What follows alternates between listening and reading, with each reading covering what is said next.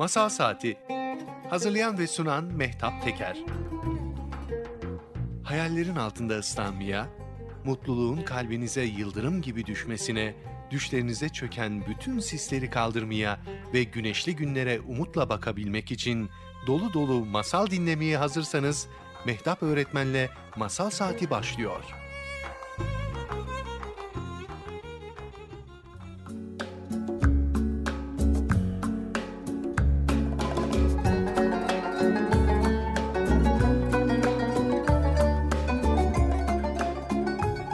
Zaman zaman içinde, kalbur saman içinde. Bu sözümün önü var, arkası yok. Sabır da bir huydur, suyu var, tası yok. De gel sabreyle, sabreyle. İyi ama susuzla sabırsız ne yapar? Ya bir kuyu kazar, ya dolanır çarşı pazar. Ben de aç karın, yüksek nalın çıktım pazara. Mevlam uğratmasın iftiraya nazara.'' Yorulunca oturduk bir çeşme başına. Yedik içtik doyduk ama doyamadık şu masalın tadına. Çok eski zamanlardan birinde yoksul bir ailenin üç oğlu varmış. Babalarının en büyük arzusu oğullarını ülkesine ve milletine hizmet eden bir asker olarak görmekmiş. Oğullarını küçük yaşta iyi yetişebilmeleri için o ülkede herkes tarafından ilmiyle, sanatıyla anılan bir bilgenin yanına göndermiş. O dönemlerde gençler asker ocağına yeteneklerine göre alınırmış. Gençler hangi konuda mahir ise o yetenekle hizmet ederlermiş ülkesine. Gün gelmiş, gençlerin askere gitme vakti gelmiş. Bilge ile üç genç yoksul adamın yanına gitmişler. Bilge gençleri babalarına teslim etmiş ve şöyle demiş.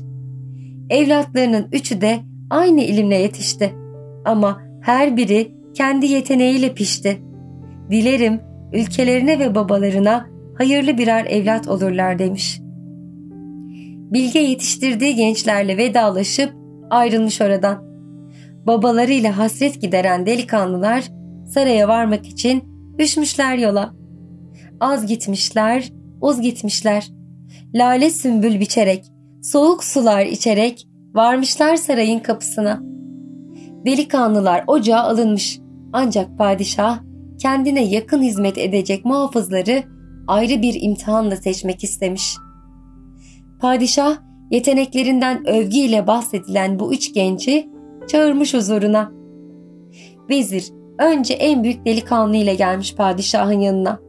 Padişahım bu delikanlı herkesin atıyla üç günde alacağı yolu bir günde alır demiş. Padişah delikanlıya dönmüş. Evlat, karanlık ormanda tahta küçük bir kulübenin içinde yaşayan huysuz bir kız var. Üç günlük mesafesi olan bu yolu bir günde alıp o kızı bana getir demiş. Delikanlı düşmüş atıyla yola. Öyle hızlı gitmiş ki rüzgarı geçmiş. Varmış kulübeye. Kıza onu padişaha götürmek için geldiğini söylediğinde kız tanımadığı biriyle yola çıkmak istememiş. Delikanlı da kızın elini kolunu sıkıca bağlayıp atıyla bir günde dönmüş saraya. Padişah bütün bir gün eli kolu bağlı gelen kızın iplerden yara bere içinde kalan bileklerini görünce şaşırmış ve delikanlıya dönüp ''Evlat, dediğin sürede getirdin kızı. Lakin bu huysuz bir kız bile olsa onu böyle elini kolunu bağlayıp acı vererek getirmen, ona suçlu gibi davranman doğru değil. Onu buraya bu şekilde getirmek seni güçlü yapmaz. İnsanın nezaketini kaybetmeyen bir gücü olmalı demiş. Vezir ikinci oğlanı getirmiş padişahın huzuruna. Padişahım bu delikanlı öyle bir kılıç kullanır ki yağmur yağarken başınızın üstünde kılıcını döndürerek bir sallasa kılıcın hızından bir damla yağmur düşmez başınıza demiş. Padişah oğlanın hünerini takdir etmiş ve delikanlıya dönüp delikanlı kara ormanda üç yol ayrımındaki büyük meşe ağacına eli kolu kalın zincirlerle bağlanmış bir adam var. Onu bana getir demiş. Delikanlı düşmüş yola. Varmış kara ormana. Üç yol ayrımındaki büyük meşe ağacının altındaki eli yüzü kirpas içinde bu adamı görünce kardeşinin imtihanı kaybetme sebebi aklına gelmiş. Kılıcını kaldırdığı gibi o kırılmaz zincirleri tek vuruşta kırmış. Ellerini çözmüş adamın. Adam önce şaşırmış. Sonra birden koşarak uzaklaşmış. Kaçmış delikanlının elinden. Delikanlı saraya elleri boş dönmüş. Padişah sormuş. E delikanlı nerede getirmeni istediğim adam? Delikanlı mahcup bir şekilde padişahım kılıcımla tek vuruşta o kalın zincirleri kırdım. Ama adam elimden kaçtı demiş. Padişah delikanlıya dönmüş ve o adam ülkemize ihanet eden bir esirdi. Gücünü ve yeteneğini kullanırken aklını kullanmayıp eli kolu bağlı birini serbest bıraktın.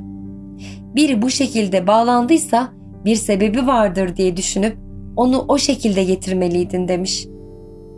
Vezir üçüncü delikanlıyı getirmiş padişahın huzuruna. Padişahım bu genç hem güçlü hem yetenekli hem de akıllıdır demiş. Padişah delikanlıya dönüp delikanlı kara ormanda nehrin kıyısında her dalı ayrı renkte açan ama dikenleri çok büyük mis kokulu çiçekler var. Bana onları getir demiş. Delikanlı varmış kara ormandaki nehir kıyısında rengarenk açmış güllerin yanına. Dikenlerden güllere yaklaşmak imkansızmış. Hem gülleri koparsa bile onlar üç günlük yolda solup gidermiş. Delikanlı kıyamamış güllere. Sonra aklına bir fikir gelmiş. Bütün gücünü kuvvetini toplayıp kestiği dallardan bir sal yapmış. Gülün etrafını iyice kazıp onu köküyle, toprağıyla koymuş salın üzerine. Üç günlük yolu nehir yolunu takip ederek gelmiş. Yol boyunca salın tahtaları arasından suyla beslenen kökler sayesinde güller de hiç solmamış. Padişah o güzel gülleri hiç zarar görmeden böyle akıllıca getiren delikanlıya şöyle demiş. Aferin evlat, benim gücünü, aklını ve nezaketini birleştirebilen bir askere ihtiyacım var. Delikanlıyı baş muhafızı yapmış ve diğer kardeşlerini de onun emrine vermiş. Sonra üç delikanlıya dönerek Ülkenizi korumanız için önce o ülkede yaşayan her insanı, her canlıyı ve doğayı sevmeniz, korumanız gerekir. İnsanı, canlıları, doğayı korumadan devleti koruyamazsınız demiş. Gökten üç elma düşmüş. Biri anlatanın, biri dinleyenin, biri de ülkesini ve vatanını seven herkesin başına.''